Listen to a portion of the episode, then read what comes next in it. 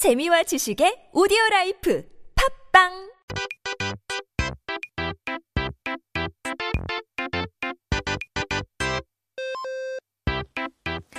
It's time to take a look at our history of the week. 이번 주 우리가 알아볼 역사는 바로 노량해전입니다. It's the Battle of 노량.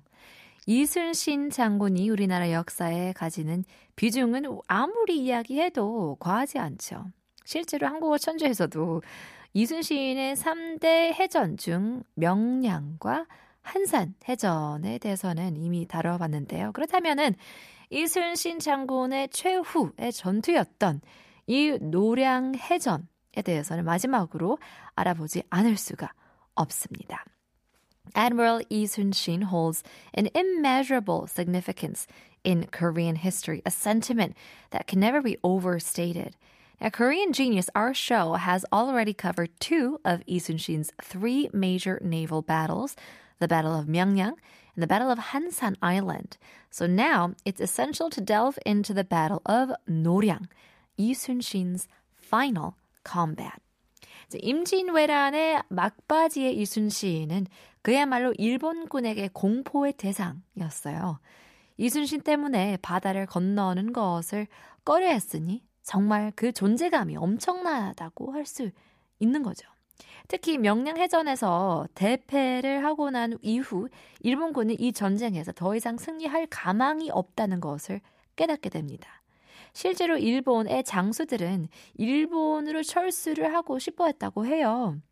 Now, towards the end of the Imjin War, Yi Sun-shin had become a figure of terror for the Japanese forces. His presence made them hesitant to cross the sea. Particularly after their crushing defeat at Myeongnyang. the Japanese forces realized that they had little hope in winning the war. Many Japanese commanders wished to retreat to Japan. 하지만 당시 일본의 지배자였던 도요토미 히데요시가 이제 조선을 점령하거나 그게 아니면 죽으라는 명령을 내려 일본으로의 철수를 금지했기 때문에 그럴 수도 없었습니다. 그래서 이리지도 저러지도 못하는 일본군은 남해안에서 성을 짓고 수비를 하기로 해요. 그러던 중 철수를 금지한 도요토미 히데요시가 사망하게 되죠. However, Toyotomi Hideyoshi, the then ruler of Japan, forbade any retreat, demanding either the conquest of Joseon or death. Thus, unable to return, the Japanese forces built forts along the southern coast for defense. However, after not too long, Toyotomi Hideyoshi died due to his illness. 새로 일본의 권력을 잡은 지도부들은 이제 남은 병력들의 철수를 명령하는데요. 조선은 절대로 일본군을 곱게 보낼 생각이 없었던 거죠. 적의 전력을 그대로 보내주었다가 다시 침략할 불씨가 될 수도 있는 거잖아요. 지난 7년간의 침략에 대해 대가를 치르게 하기 위함도 있었죠. 그래서 이순신은 적군이 퇴각할 노량해협에 매복하기로 합니다. Upon Hideyoshi's death, the new Japanese leadership ordered the remaining forces to retreat. Joseon, however, had no intention of letting them leave peacefully, fearing a reignition of invasion and seeking retribution for the past seven years of warfare. Hence, Yi Sun-shin decided to ambush the retreating enemy at the Noryang Strait. Much more to come. It's only getting juicy as we speak. The Battle of Noryang continues after a quick song break. Here is Elton John, I'm Still Standing.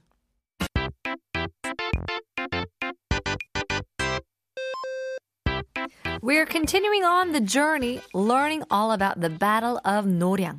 Noryang 해전 에 대해서 배워보고 있습니다.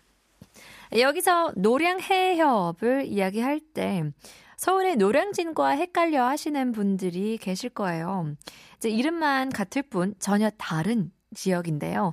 노량해협은 경상남도 남해에 위치한 바닷물이 지나는 길을 이야기합니다.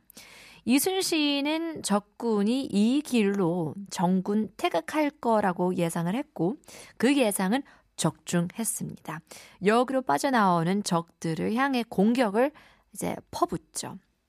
Now, often there is confusion between Noryang Strait and Seoul's Noryangjin, which is what I was about to say, but there are different places. They are different places. The Noryang Strait is located in South Gyeongsang Province's South Sea, and Lee Sun-shin predicted that the enemy would use this route for their full retreat, and indeed his guess was accurate. He launched a fierce attack on the escaping forces. 하지만 일본군 역시도 남은 병력 대부분을 탈출시키는 목숨을 건 기회였기 때문에 그 규모도 엄청났고 저항도 거셌죠. 이제 어 조선의 군대가 6천 명 정도였는데 비해 일본군은 2만 명 이상이었죠. 배의 규모도 두 배 이상 차이가 났고요. 심지어 전투가 일어난 시간이 새벽 4시 경이었기 때문에 앞도 잘 보이지 않아 엄청난 난전이 일어났다고 해요. Now the Japanese, desperate to evacuate their remaining forces, were numerous and fiercely resistant. While the Joseon army, army had about 6,000 soldiers, the Japanese numbered over 20,000. With their fleet being more than double in size, this battle occurred around 4 a.m.